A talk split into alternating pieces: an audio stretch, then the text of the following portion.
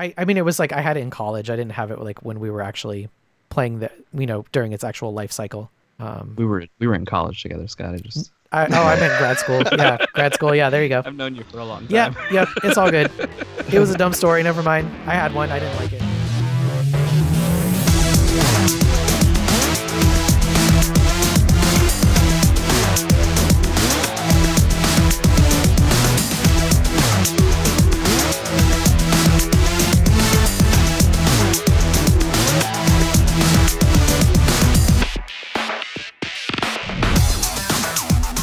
All right, welcome to Rated N A V podcast for the website nerd appropriate dot com. This is episode number two ninety-six, and uh, I am your host Matt, and I'm Scott, and I'm Ash, and uh, we're all here again. We're gonna we're gonna do some chatting, yeah. Talk about some stuff. Good good morning, good afternoon, good, good morning, yeah. And good afternoon, and a good evening to those listening feasibly. Yeah, yeah, absolutely.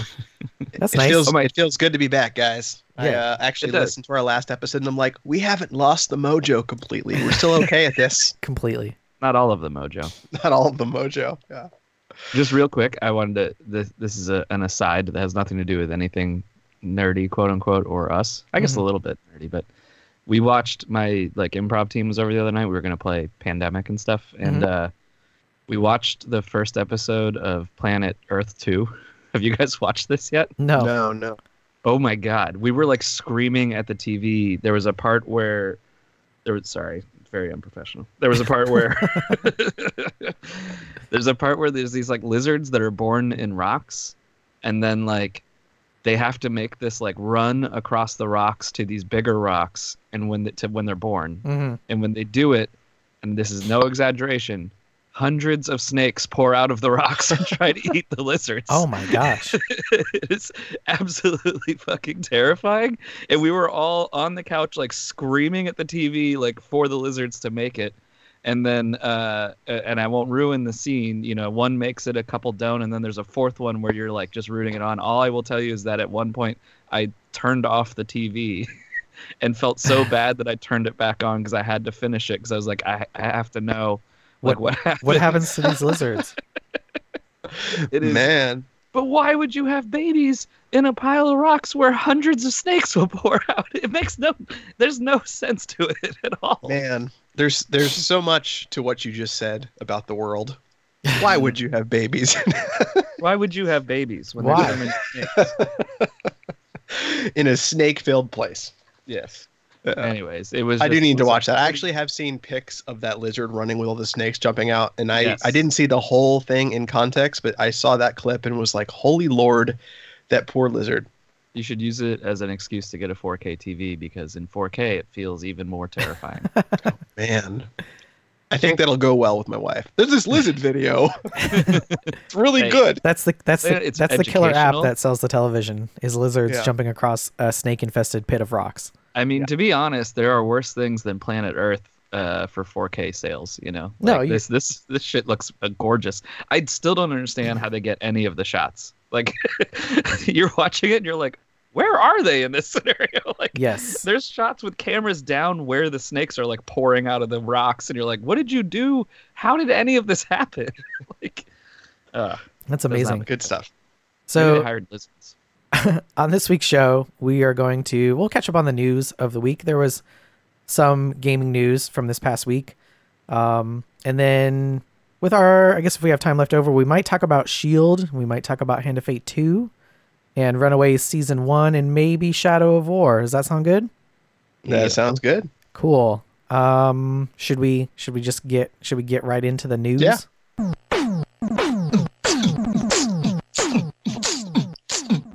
News. Uh, I wanted to talk about this because this is something that I am kind of excited about, but at the same time, it's a little problematic, and I just kind of wanted to um, see how you guys felt about it. Um, Overwatch League started. I think the idea is awesome. For those that don't know, um, Overwatch League is something we talked about in the past. It just kicked off last week. It's, uh, I think, uh, twelve teams right now, it, all based out of the United... Not, not all based out of the United States. So there's a uh, Shanghai team... Um, I want to say there is a Korea team too, but most of the teams are in the U S and they are permanent franchises that play uh, Overwatch professionally in a league. It's set up similar to, you know, Major League Baseball or the N F L, where, you know, cities have their own teams and everyone's supposed to root for their team. And, mm-hmm. um, and I, I think, uh, in, I said this before on the show, but I think the idea is, is smart. I think it's brilliant. It allows people to kind of rally behind, um, something bigger than just, uh, you know, a privately owned franchise. Um, But I, I, you know, the, the game started this week and they've been super good. Like Orlando actually has a team called the Mayhem. It's actually Florida. It's like Florida Mayhem, but it's based out of Miami and Orlando, which I don't really understand. But um, it's just Florida. Like every other teams have cities associated with them, but yeah, Florida's team just says Florida. Just says Florida, right? There's some yeah. weird stuff like that. Like, yeah. um, like. Yeah, so Florida, we we don't get our own. We're just the whole state, lump everybody together. Uh, Florida lost all their games, by the way. So it was no. interesting. But I, yeah, we lost every. Okay. Imagine that, right? Yeah. We lost we lost all of our games. But I mean, I guess the thing that bothered me watching, like, because I'm not a huge esports watcher. Mm-hmm. Um, so I kind of just started watching during Overwatch League and had it on in the background, and I thought it was really well produced, really well done, uh, fun to watch. But there were some issues that I kind of stumbled across, and I realized like everybody playing was like that I saw play was like a white dude that looked like they were under twenty-five years old. Ah. Um, and it dawned on me that, okay, well, maybe the skill set for professional, uh, you know, F P S games, like that's like right now the best players in the world are that demo. But then I started like researching and looking around, and I really honestly don't think that's the case. There's, um, you know, a very famous Korean player who's um, the best Zarya tank in the world and has like an insane win rate in like the upper seventy percent, just like super, super high. She's uh, wonderful at the game. She's not on any professional team. Was she the uh, person who like like two other male uh, professional Overwatch players were like, if you're not cheating, we'll retire from the game entirely? Yes. Yeah. That was last year. Yeah. yeah. Mm-hmm. Um, and she's not on any of these teams, and no female players are on any of these teams. And like, I, I didn't want to, you know, get into some big discussion about gender and esports, but it really kind of, uh, bugged me because I would have loved to have seen, uh, now that I'm watching them, I want to see more diverse players, and I want to know more about their respective stories as human beings rather than just, um, you know, their stats and things of that nature. Sure. And I know that's something I'm not also not a big professional sports uh, watcher, but you guys as professional sports watchers, that's something they do a lot of, right? They talk about the players' stories and interview the players and, and kind of get to know them, right? Yeah. That's... They'll usually do like, like pieces on like a specific player, you know, like you won't know every player on the team, but they'll like focus out on one or two people who have like some kind of like heartwarming human tale that they can tell. And, mm. right. And, and, not dramatize, but like, you know, show off or whatever. Yeah. And usually, usually for televised games, especially for N F L games, they try to um, establish a narrative for the game, even if it's like a pretty loose one, you know? So they'll be like, oh, this quarterback used to play on this team and he's now coming back to play the team that he used to be on or whatever. Um, and yeah. whether or not the actual players on the field care about that is neither here nor there, but for the broadcast, they'll still, you know, they'll still try to connect the dots for you and, and try to explain, you know, why this game might be interesting to you, even if the game on paper is going to be like a stinker. So yeah, yeah it's right, absolutely, right. absolutely the case. Yeah. I mean, I think they are trying to do a bit of that. I don't want to make it sound like they're not trying to give the players, you know, personality and, and add weight to the matches, because they are. I just think it's, um, for me as like an, an old dude, I would have loved to have seen just a diverse crew of people, like not unlike dodgeball. Yeah, just sure. Like crazy ass people yeah. that all play the game. They don't necessarily have to be like the best of the best. I'd rather just have a, a super interesting, diverse group of people to watch kind of go through this process. But I understand like some people just want literally like the upper tier, but it begs the question, like, well, do the people that are perhaps older or are female or um, are don't fit into this, you know, young male demographic, are they having the same chance to uh, actually excel and get to the point where these these other players are? Because all these guys come from professional teams prior to this. They're not just like kind of right. picked out of picked out of the blue. So I don't know. I mean, that's just something watching it like as an old dude, I would have liked to have seen. Yeah. Um, in general, I think it's super cool. I think it's great. I I really hope that other games in the future kind of adopt this formula, because uh, it is well put together. It's fun. Right now, in the opening weeks, there's like a couple matches every night. You get to kind of like root for your home team if you want. See do what they, the do they play like in their own cities? Like, does the Florida team have an arena in Florida where they play? So right now, no. Right now, there's okay. only one arena, the Blizzard Arena, that all the teams are playing in. I think uh, in the future, the plan is to have the the teams all have their own little arena in yeah. their hometowns That's that you cool. can go to and cheer them on. But right now, there's only one. Um, and to be honest, uh, maybe one of our listeners can fill me in on this. I don't even know if the teams are actually practicing in their the areas that they are supposed to be from. Because, like, I don't think anybody from Florida Mayhem is actually from Florida. And that goes with all of, like, you know, all the teams. And same yeah. with professional football teams. Like, so they're re- all drafted drafted from all over the but place. But really, it's know? just... When they say Florida, that just means that somebody in Florida paid for the franchise in order to have a an Overwatch team.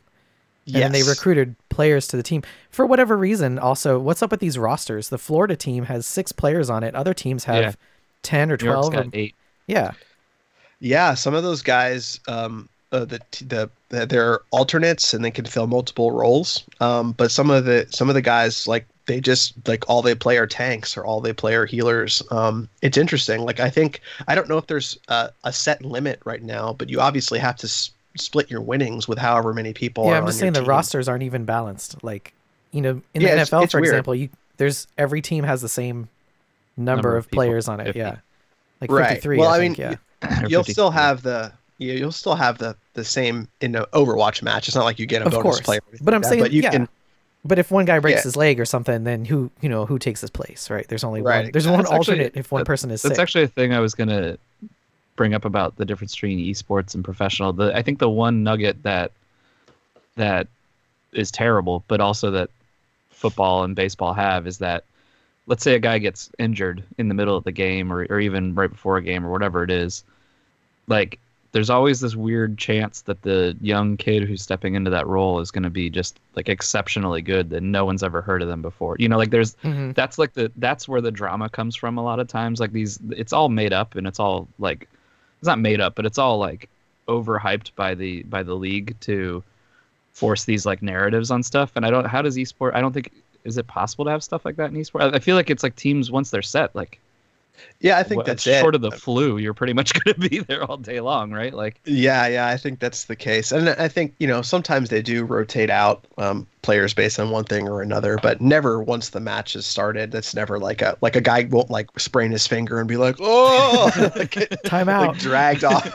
but like a, but like a, like a, I guess what I'm saying is like a, a nobody can appear out of nowhere, right? Like I mean, we're like if you follow esports, you're going to likely know all the people before they show up at the top right. of the list. Absolutely. And to those people that like follow esports that are listening to this, they probably want to punch oh, me in the face now. Probably cringing. I'm, yeah. I mean, I'm yeah. sure we're ruining everything. I, I apologize. Yeah. But uh, I'm just saying as a layman, I think this is fantastic. There are some things I don't like. Like I said, I'd love to see more diversity um, just in general.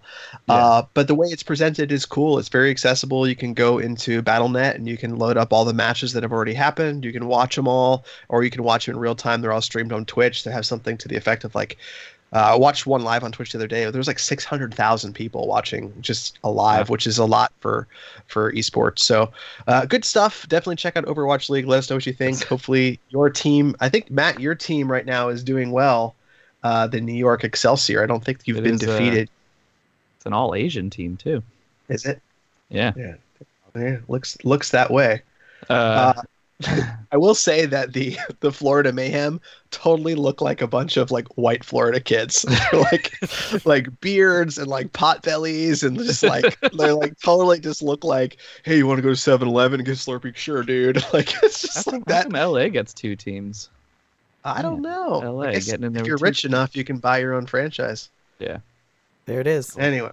So this is for first year, twelve teams. We'll see where it goes from here. I hope it continues uh, just because it's a cool thing. And in the world of video games, I think we need more new things. And this is definitely a new thing. So I'm glad it's the thing that's happening. So cool.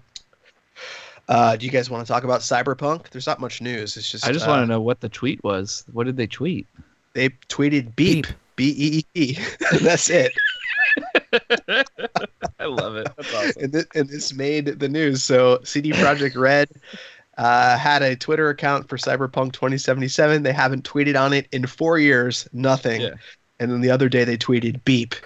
Uh, and people are losing their minds because they realize that, okay, well, this year we might actually get some news on Cyberpunk twenty seventy-seven. So uh, I thought this was the year they said release, right? Three years ago or whatever. They were uh, like, I believe they did. Um, one thing I did read about this that I thought was really cool that I think you'll like a lot, Matt, is apparently, excuse me, apparently there's um, language chips in the game that you can get uh, for your character. And mm-hmm. when you encounter N P Cs in the game, they'll actually be speaking their native language.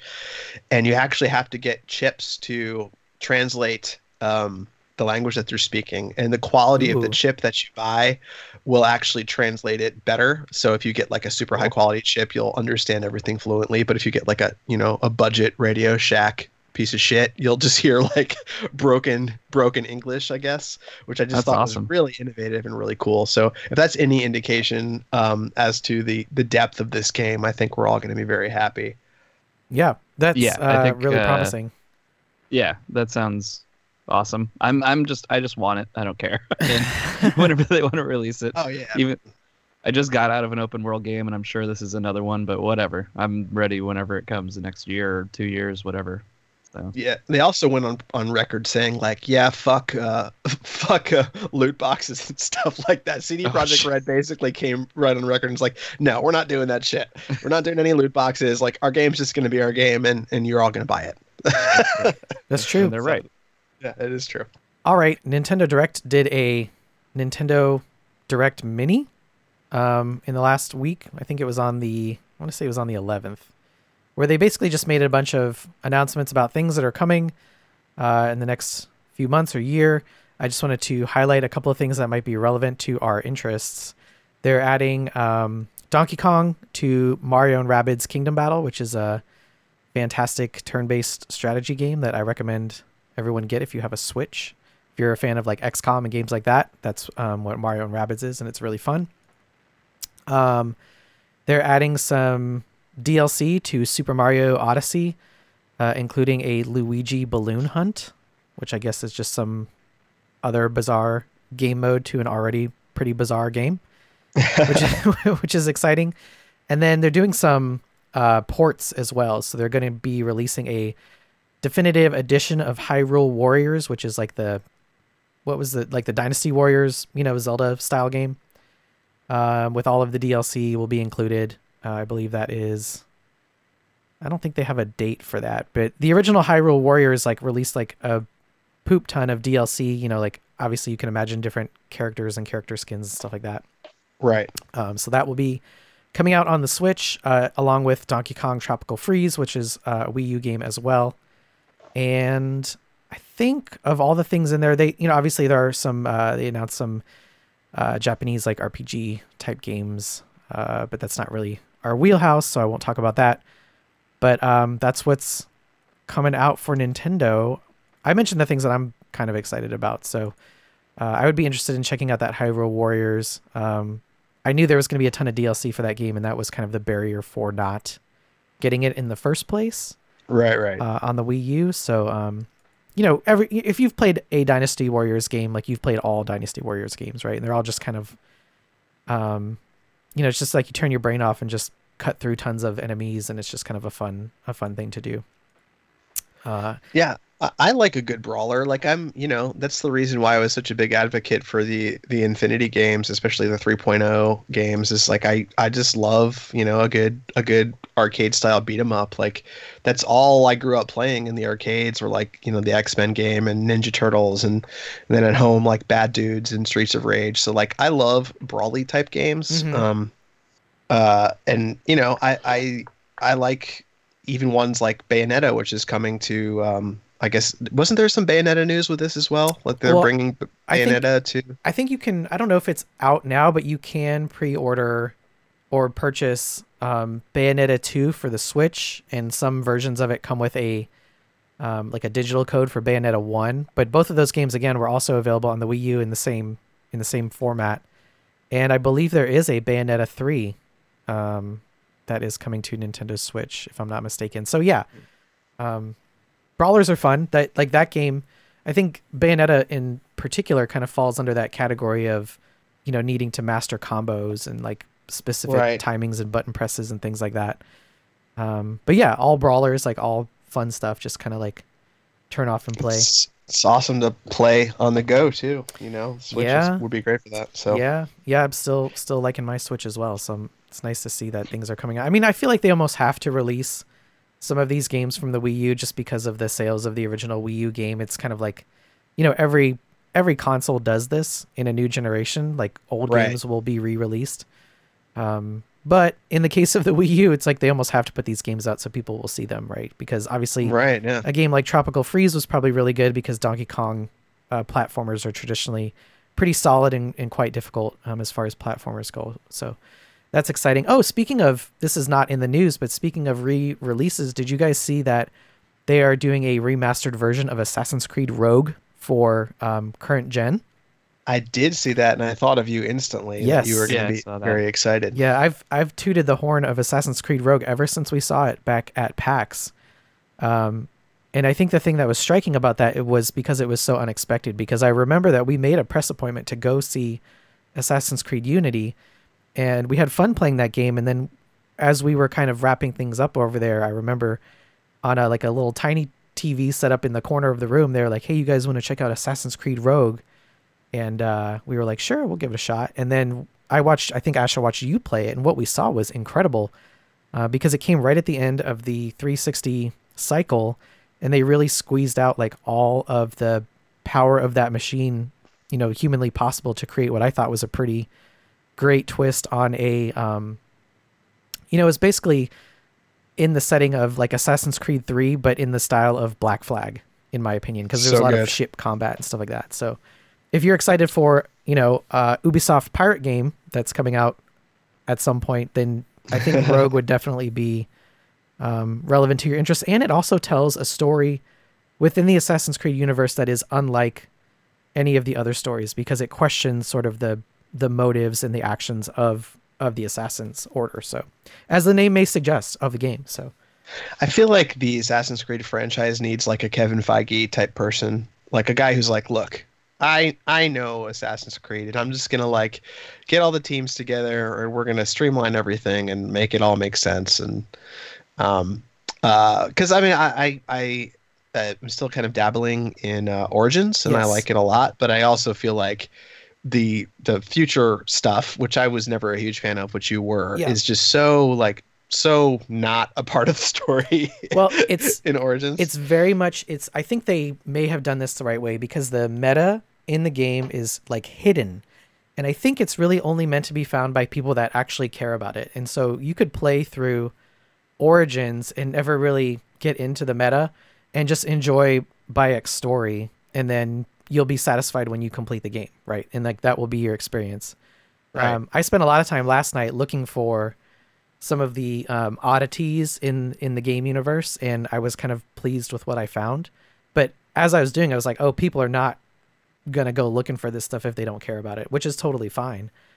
Um, and since you brought up Assassin's Creed, I, I was going to also kind of quickly mention that I think that what I like about Origins, which I think is a little different than some of the other games, is I feel like there are a lot of, you know, what we call quiet moments in the game, where the character does a lot of reflecting on his family, like his relationship with Aya and um and his son in the game, which I think kind of makes it, I don't know, the game kind of has more of a human feel to it, even more so than, you know, the tale of the siblings in um you know in the in the game prior. So um I think that's interesting as well. Yeah, it's good stuff. I mean, like I you know, I was blown away by Origins, but I kind of got swallowed up by the uh by the open worldiness of it's it. So I, I need to, I need to go game, back. Dude. It's, it's huge. It took me like I rode around the game, not in real time, but you know, I would teleport when I could, but just riding across the desert, like I spent like minutes, hours just riding through different parts of the map. The map is huge, but there's not always something there. But I think the the expansiveness of the desert is sort of meant to intimidate you, or you know, make it feel like it's large and you are oh, sort of alone in the universe. But it is it is huge though, yeah. man, because like I remember I played, I don't know, I was like six, seven hours in. And then I like finally just got to looking at the mini map, and I had like uncovered two of like the twenty squares of the mini map. And I was like, oh my God. Yeah. But the thing is, is that like the ones that are the ones on the map that say desert are literally desert. You know what I mean? Yeah. And yeah, like there might true. be like one or two encounters in the desert, and otherwise you're just riding through the desert, and it's like, what the heck, you know? But I, yeah. I understand why it's there functionally, like to sort of make you feel like you're very small in the universe, which is which is cool. Uh, you ready to move on? Yeah, let's do it. Just some quick Xbox news. I wanted to give a quick Games with Gold update since we're in the middle of the month, and they change over two of the titles um, in the middle of the month. So on Xbox One, you can get the game Zombie, which used to be called, originally was Zombie U for the Wii U. It was a launch title, uh, Ubisoft published game. Now they just took out the, uh, you know, the controls and just made it a traditional controller game, and it's called Zombie now, so that you can get that on Xbox One. And then the game that is available for Xbox three sixty and obviously is backwards compatible um, to Xbox One is Army of Two, which a game uh, Matt and I played the poop out of yeah. uh, when it came out and had a really great time.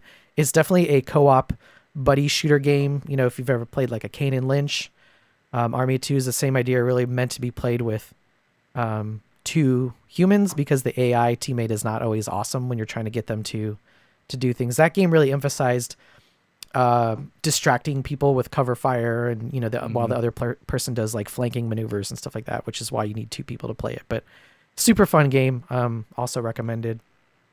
And then, of course, you can still get Uh, Van Helsing two on Xbox One and Tomb Raider Underworld on Xbox three sixty, I think, until oh Tomb Raider goes away today, and then so you'll just have Van Helsing, and then I guess in February we'll get new stuff.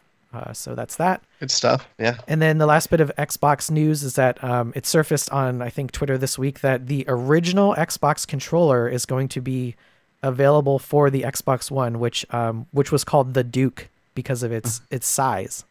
It's um, massive. It is a humongous giant controller, and the button layout was like so weird. Remember, they put the the mm-hmm. uh what, what what would traditionally be known as the start and select buttons are like above the regular face buttons, the X, Y, A, B yeah. buttons, which is kind of weird too. So like, um, I don't remember. Did you see the? Did you look at this? What they're doing with this controller though, and why? No, no. What's the story? So, so it's apparently the original designer of the Xbox mm-hmm. is is helping to put this controller out or whatever, but the the main giant gem in the middle, that giant Xbox logo that was on the original one, is going to be an L E D screen that plays the Xbox original startup screen. Nice. That like that weird interior, green interior machine thing yeah. that it had. Yeah, of course. Yeah. So it'll play that when you when you kick it on and, and use it. That's I, crazy. I think unless you really have an affinity for this controller, it would probably just make like a nice I have an affinity piece. For it like injuring my hands while I was using it to play Halo forever or whatever. Yeah. Yeah, I remember good times. I used I had I had an Xbox for a time. Uh, Did you?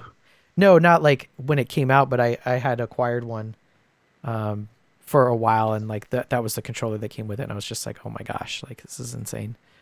Um, I'm glad they I'm glad they put yeah, out the smaller. I, I mean, it was like I had it in college. I didn't have it like when we were actually playing the you know during its actual life cycle.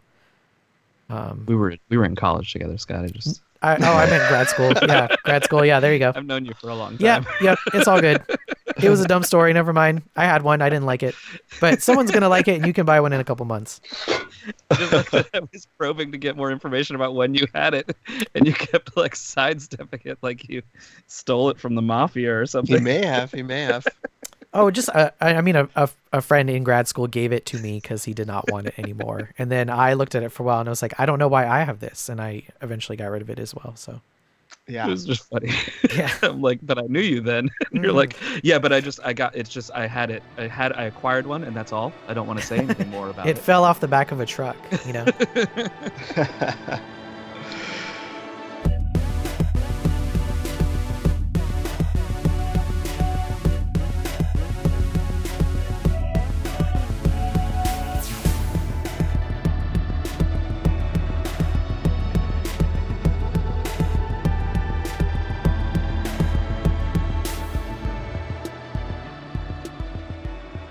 Hi, I'm Ashley Birch, and you're listening to the Rated N A podcast at nerd appropriate dot com.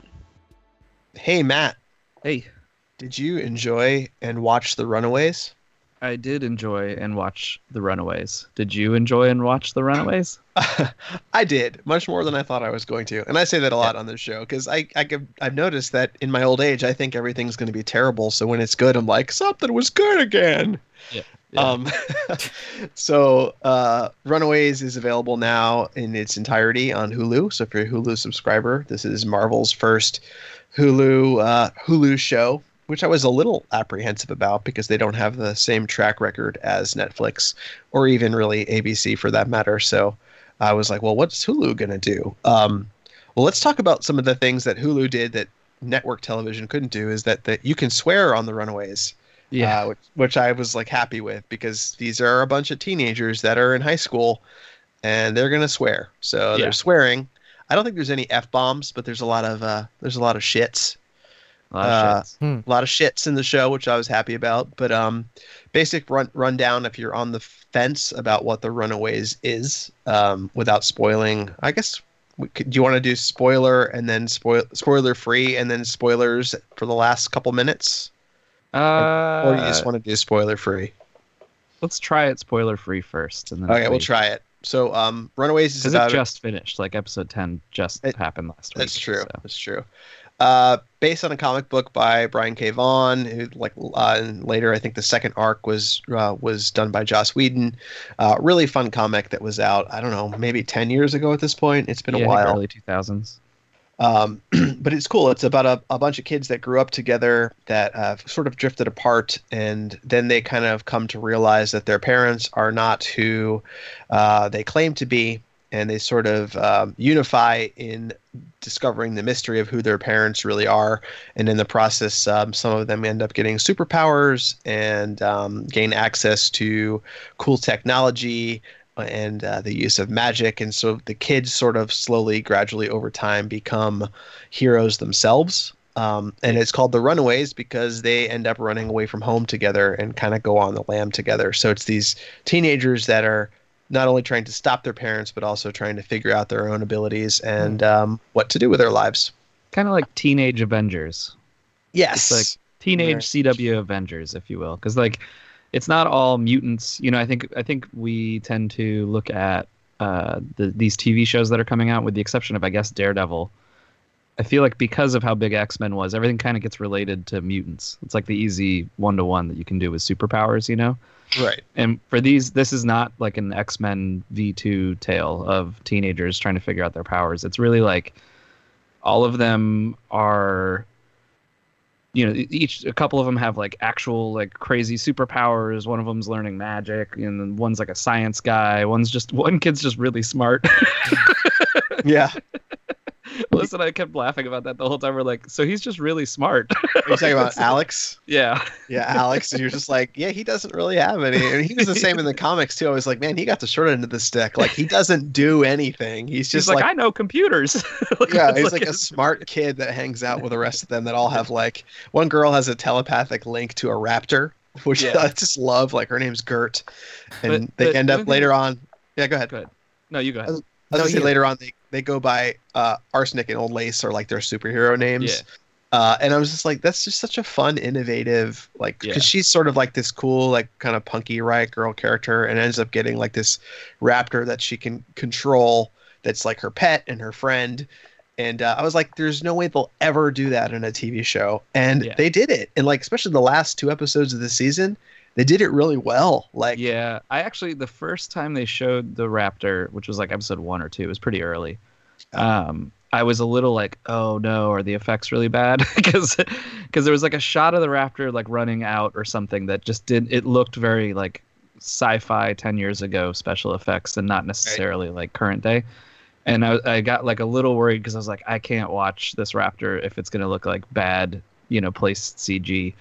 And then for the rest of the series, I was like, oh, they did a great job with it. Like, he looks awesome. And most of the special effects, even they're not all giant special like set pieces, but um, even like the wand, you know, or like just little things that that look good and the lighting looks good and everything kind of like works on it. And it doesn't feel weird when you're looking at it, like it's detached from everything right. that's going on. So I agree. Like, uh, I read some stuff about the, the Raptor two, and from what I understand, it's like both practical. So they have like a practical Raptor that they bring the around. One, the one that was, I don't think this is spoilery.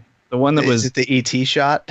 Yeah, that that I I thought that was practical. Like I was like, I, that looks practical. I think he probably was. They just shoved a, a raptor inside of a shopping cart and wheeled him around. It was pretty good. Um, but yeah, so overall, the the I really enjoyed this, and I would give it two main reasons that I think I enjoyed it. One is it does not feel like every other Marvel show that's out. Like it, it is a unique take, I think, on even even including the uh, Gifted or or Agents of S H I E L D or anything like that. This show feels unique in its kind of sensibility and tone, and I really really liked that. Like it's comedic in the right ways. It's it's got. I mean, it, it is definitely C W-y. You know, like I'm sure I didn't watch uh, River River Riverdale. Riverdale, that's the one. Yep. But I assume it probably matches up to Riverdale in certain ways without without even having watched it, just because it, it is a teenage high school kind of drama show. Um, but I thought the sense of humor was really good. I thought the sensibility was good. And then the other thing that I really liked is that it feels uniquely part of the Marvel universe, but also isn't trying to, like, I don't think they name drop, you know, Sokovia or whatever Ultron's city bomb thing was like once. Like I don't think at any point did they put some weird ham-fisted relationship to the right. movies to this show. It's just kind of like this show. And then I thought about it and I was like, you know, when I was seventeen or sixteen, and I think one of the girls is probably supposed to be like fourteen or fifteen even.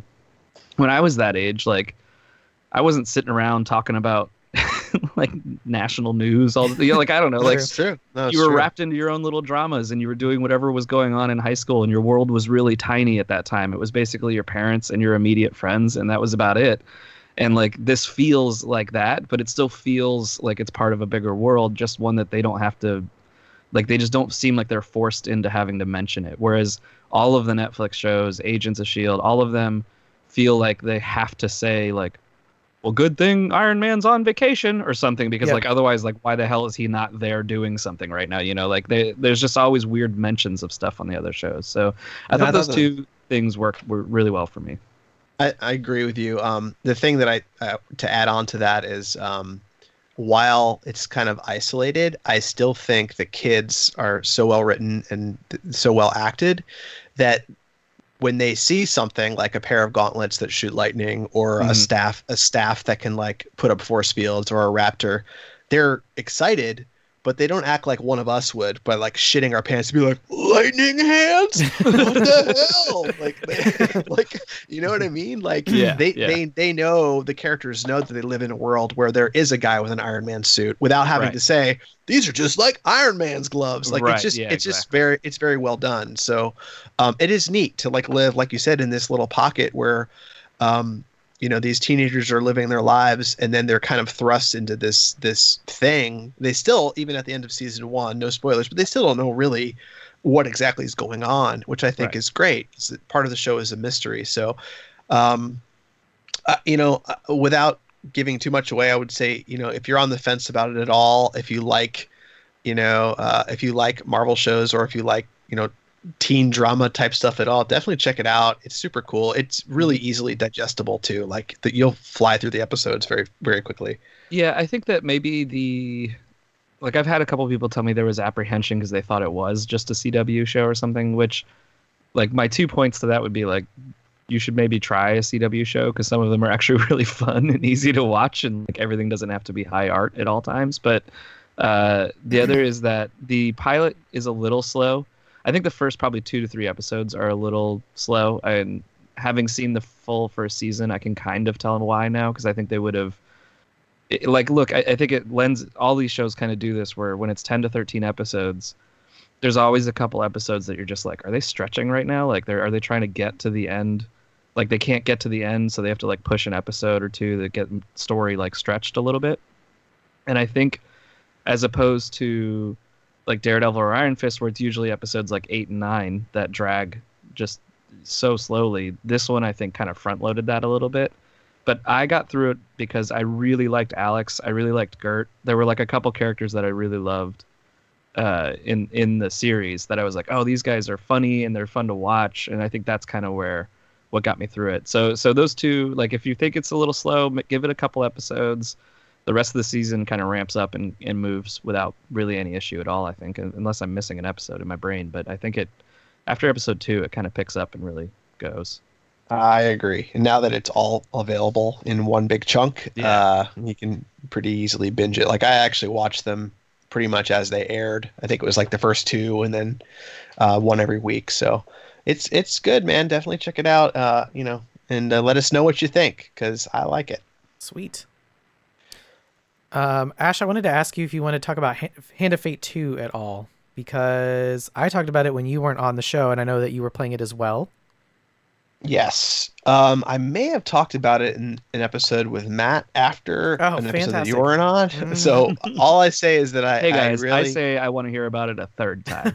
I'll I'll just do the brief run uh, rundown. Um, I like it quite a bit. It it. Currently, uh, unless it's been patched in recent weeks, but it was actually having some issues on my uh, Xbox One X, uh, where it was uh, I was getting like, yeah, it was hanging up and stuff, which was was really strange. And um, it's uh, it was a problem, I don't think, with the game itself, but sometimes U- Unity can be a little weird when it's ported over from uh, mm. from a P C game. So I think it was uh, an engine problem that they were still probably trying to iron out some. Um, Some some things with it, but uh, yeah, I would get little uh, menu hangs and things like that that were like kind of getting under my skin, uh, just because like the Xbox One X can run like you know Assassin's Creed, yeah, yeah, it's like it's crazy. So uh, it shouldn't have been having the issues it was having, which kind of bugged me. But um, in general, I love Hand of Fate two. I plug it every time I can. It's just such a fun card collection strategy brawler, and I already already said on this episode how much I love brawlers. So it kind of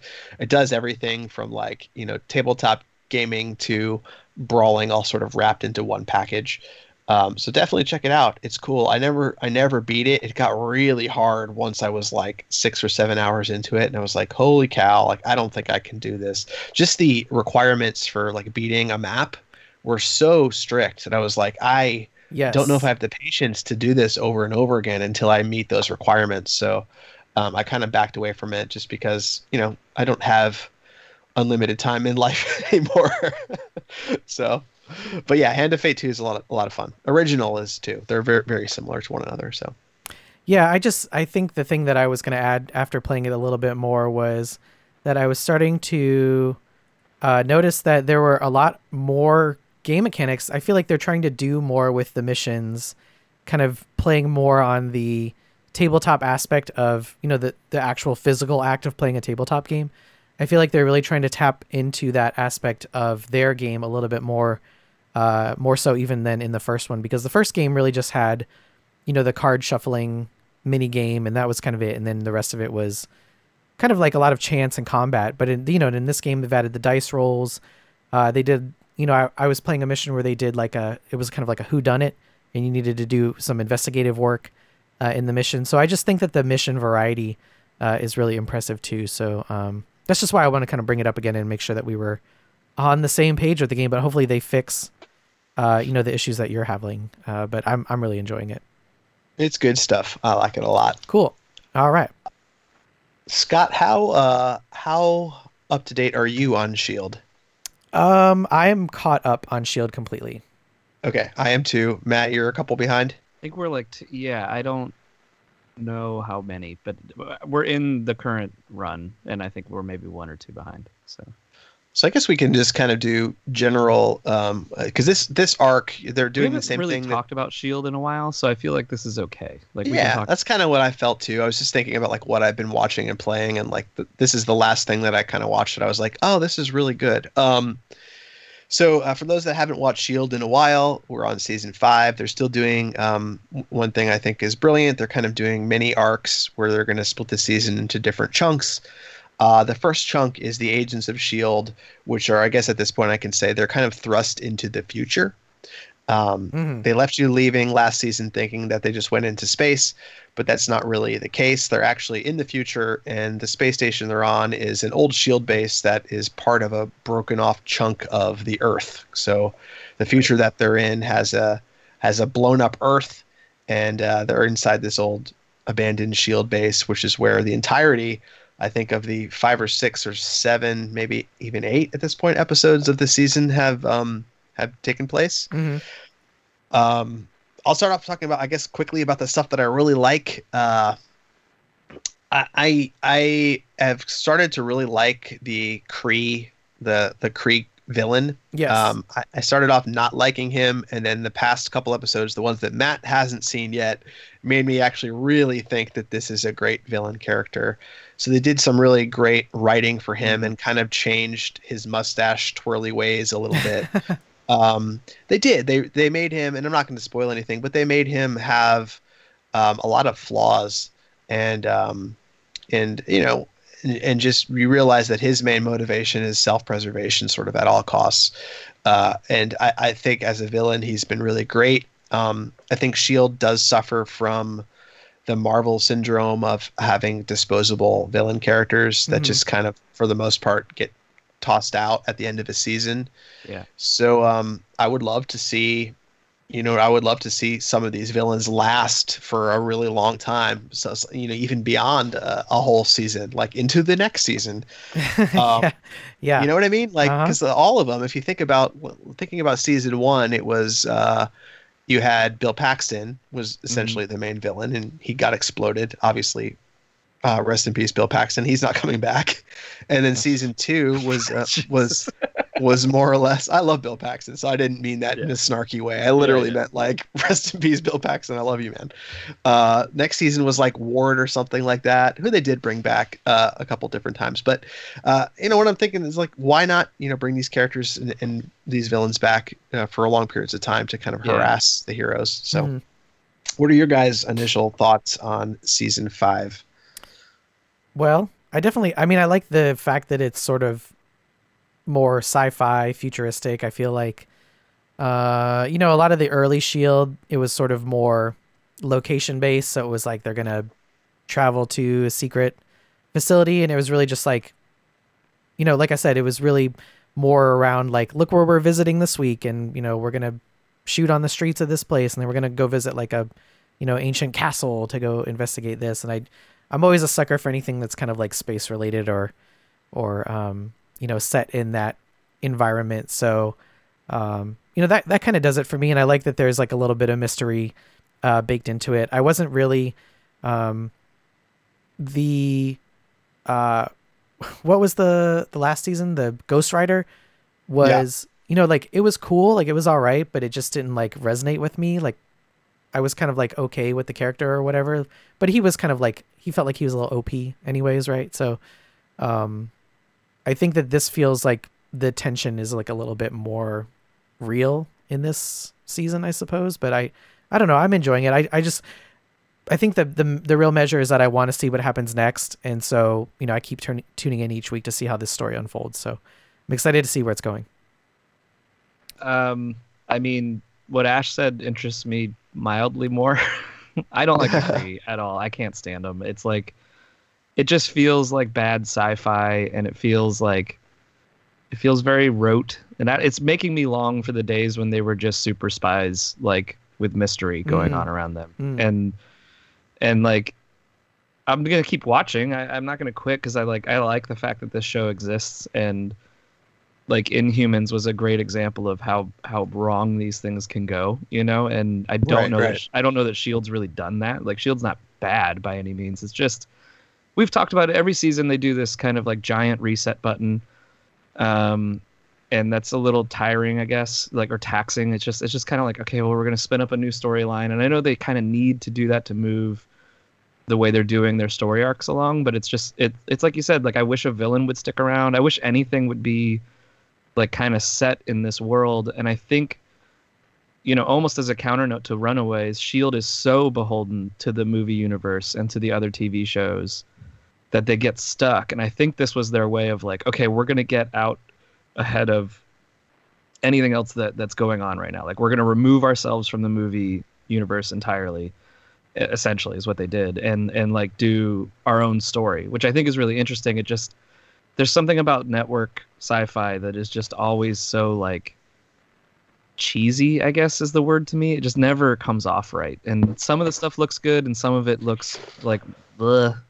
But um, I don't know. I, I know that I was watching on Instagram. I saw that Clark Gregg uh, directed the last two episodes, which are the two I didn't see. Mm-hmm. Um, so maybe those that's part of why it was a little bit more fun and focused. Like, I think that I think the acting, I still love all the characters. I still love all the actors. Like, um, there's no reason I'm bailing on the show. I just, I will say that I started this season and I just kind of was like, okay. And then, and then I started watching it some more and I was like, oh, I don't know if I'm really digging this at all. And then, and it just, yeah, the more I'm watched it, the more I'm like, man, I wish they were just like on a plane trying to guess who the bad guy that infiltrated S H I E L D is, you know, like it's a more, that's more interesting to me, I guess, at the end of the day. I don't know. No, so. I don't think you're wrong, man. Like, I think honestly, up until these last two episodes, I felt a hundred percent the same way. And I think it had a little bit to do with the sets, and no offense to the people that made the sets, but they felt like sets to me. Um, yeah. and, um, And I, I just kind of, I wasn't pulled in the way that I should have been, like them being in this, you know, crazy space station type situation. Right. Um, I even said to you guys on Slack, I'm like, oh, I'm getting serious, like Deep Space Nine vibes off of these first yeah. couple episodes, yeah. um, which, you know, uh, is a good thing and a bad thing, depending on how much you like shows like that. But mm-hmm. uh, like Matt, I like the secret agent-y stuff. That's why I like the show. And Um, I like the fact that there's people on the show that have powers now. Um, I will say they're doing one of my major qualms on shows like this.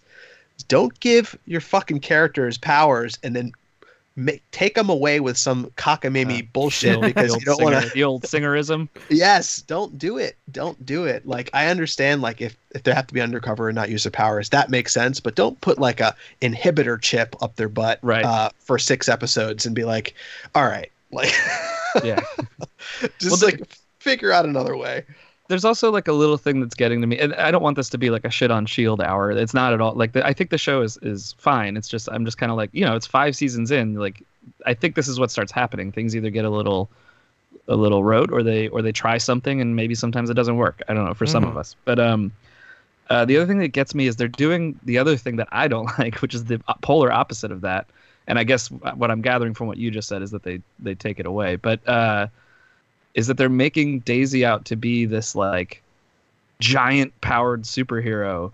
Oh yeah. And I kind and I always just want to be like, hey guys, in the comic books, every hero isn't like fucking Thor. Like yeah. every, there are plenty of superheroes who just like, my fingernails get real long and sharp. And yeah. you're like, okay, what did you do that? They're like, slice things. You know, like, yeah, this this show is definitely kind of following in, like it's it's almost like following its own tropes at this point. And now we're back to a point again where it's like, again, da- Daisy is now the most important human being in the entire universe again yeah. this season. And it's just like, come on.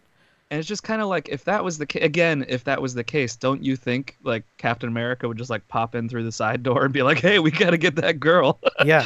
Yeah. Like, it's like when you do that, when you tell these stories that try to be so grandiose that you're like, this giant thing happened, you're like, you're kind of like, okay, but really guys, like, can't we just have like something about S H I E L D just being the team on the plane, even when one of them was super powered and there was like a little bit of like push and pull with that. Like, There's there's interesting stuff that can be there. Like like um, Yo-Yo, her power isn't crazy big, and they're not making it out to be crazy big. She's like a really great utility player and can do stuff, you know. And I don't know. There's just something about when when a story. I guess it's probably because when a story goes long enough and they're trying to find interesting hooks, you know, one of them is like, well, our main character is this big superpowered character, and we can make her even bigger, you know, or whatever, and.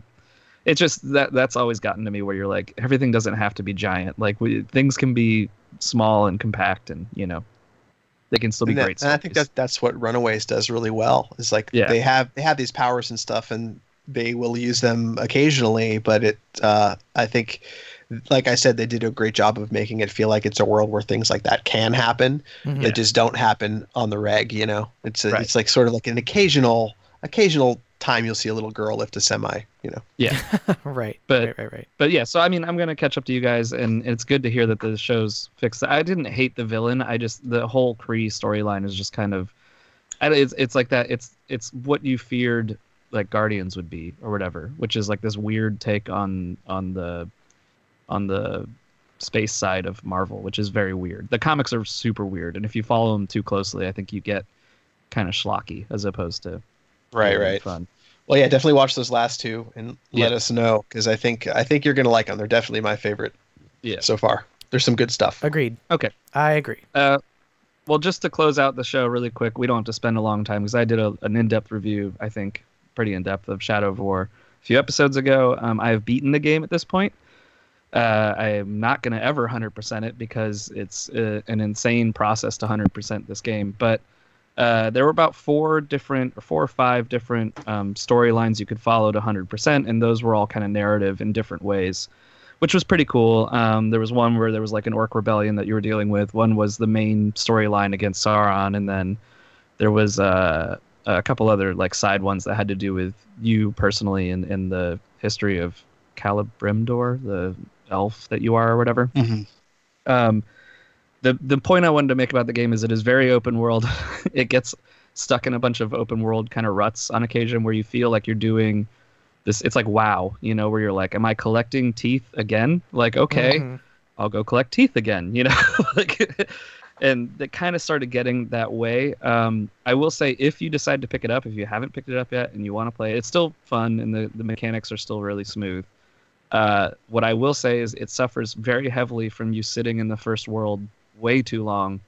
And then when you get out to the other regions of the map and you start doing those, you will tear through them. So at the end of the game, I'm playing like game ending storylines, right? Mm-hmm.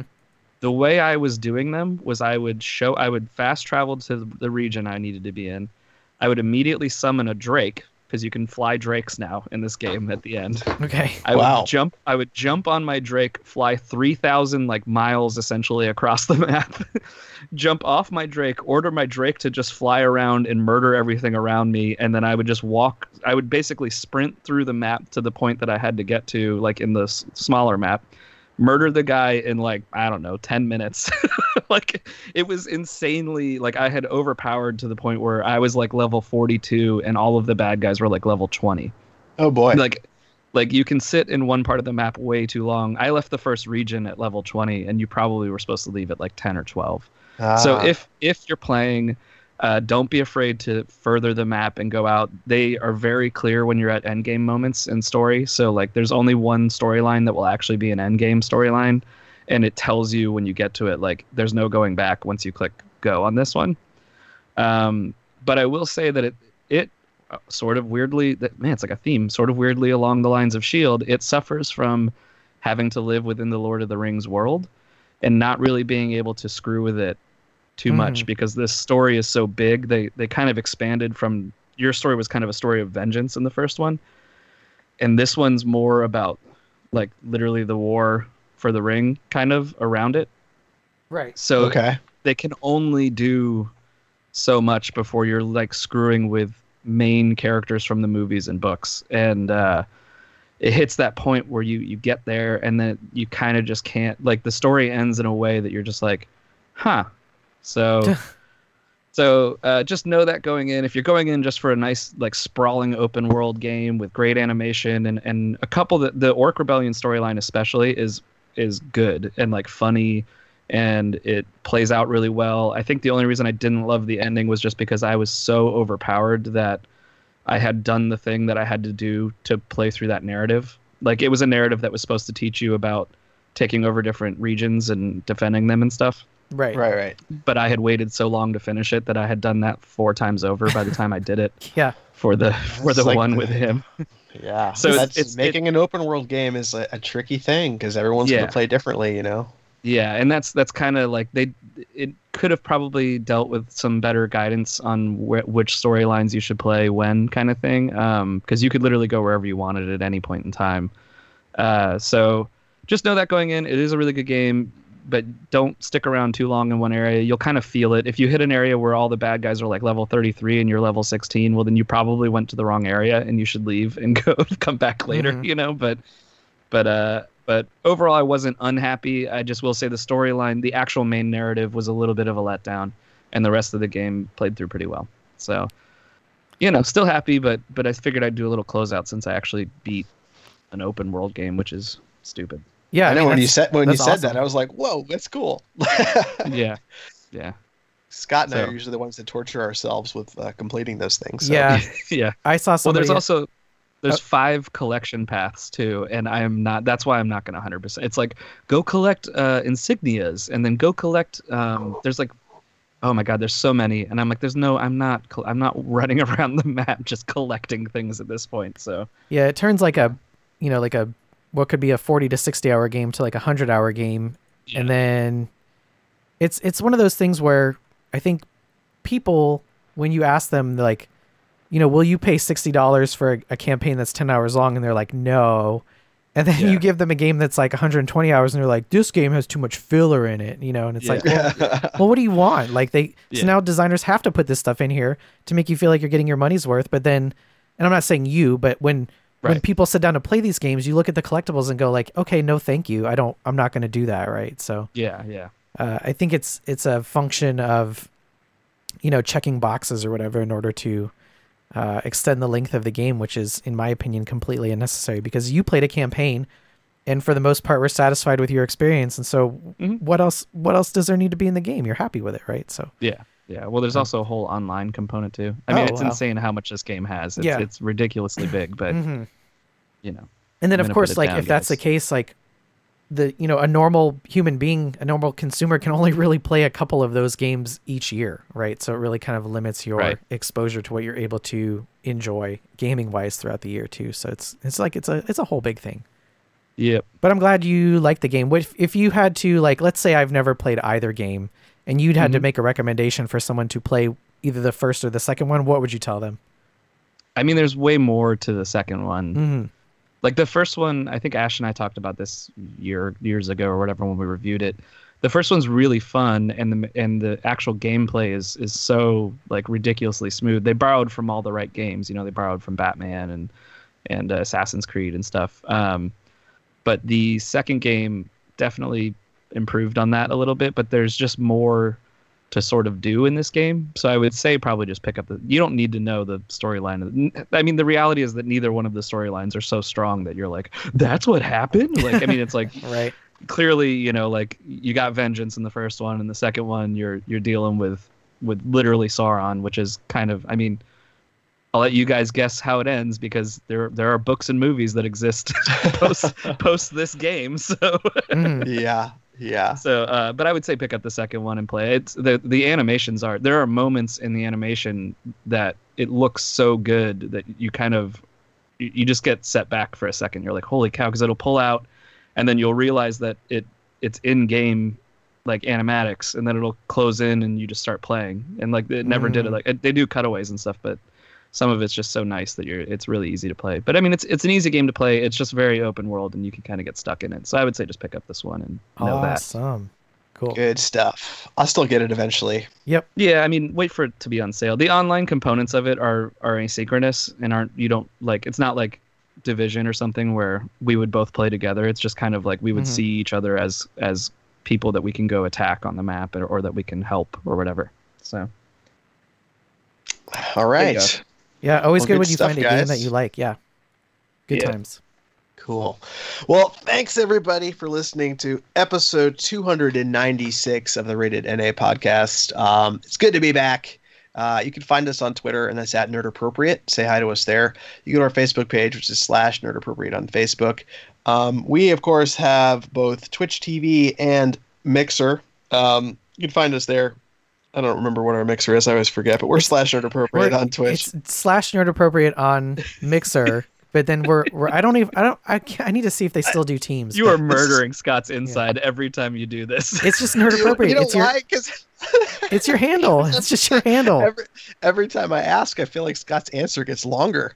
No, it's just your it's just your all right, handle. Look, there's your group is rated, your team is N A. Your slash is Nerd Appropriate. Like, I don't know what that is. It's too much for me to remember. Uh, anyway, you can send us uh, all an email at nerds at nerdappropriate dot com. Please say hi to us there. And um, got some fun stuff lined up for some upcoming episodes. So, so stay tuned, and we will be back with more. Bye. Yeah. Bye. Later, everybody.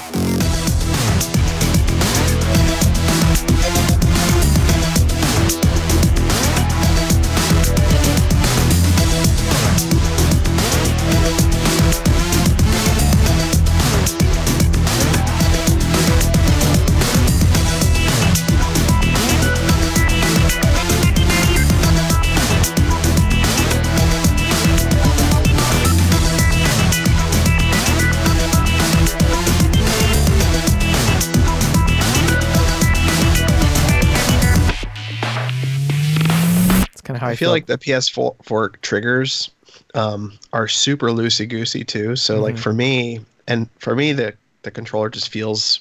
I guess because the Xbox controller is larger. Whenever I hold the P S four controller, I'm like, this thing's tiny. Mm-hmm. Like it just doesn't feel right in my hands. In my hands, in my Seriously. hands again. Seriously.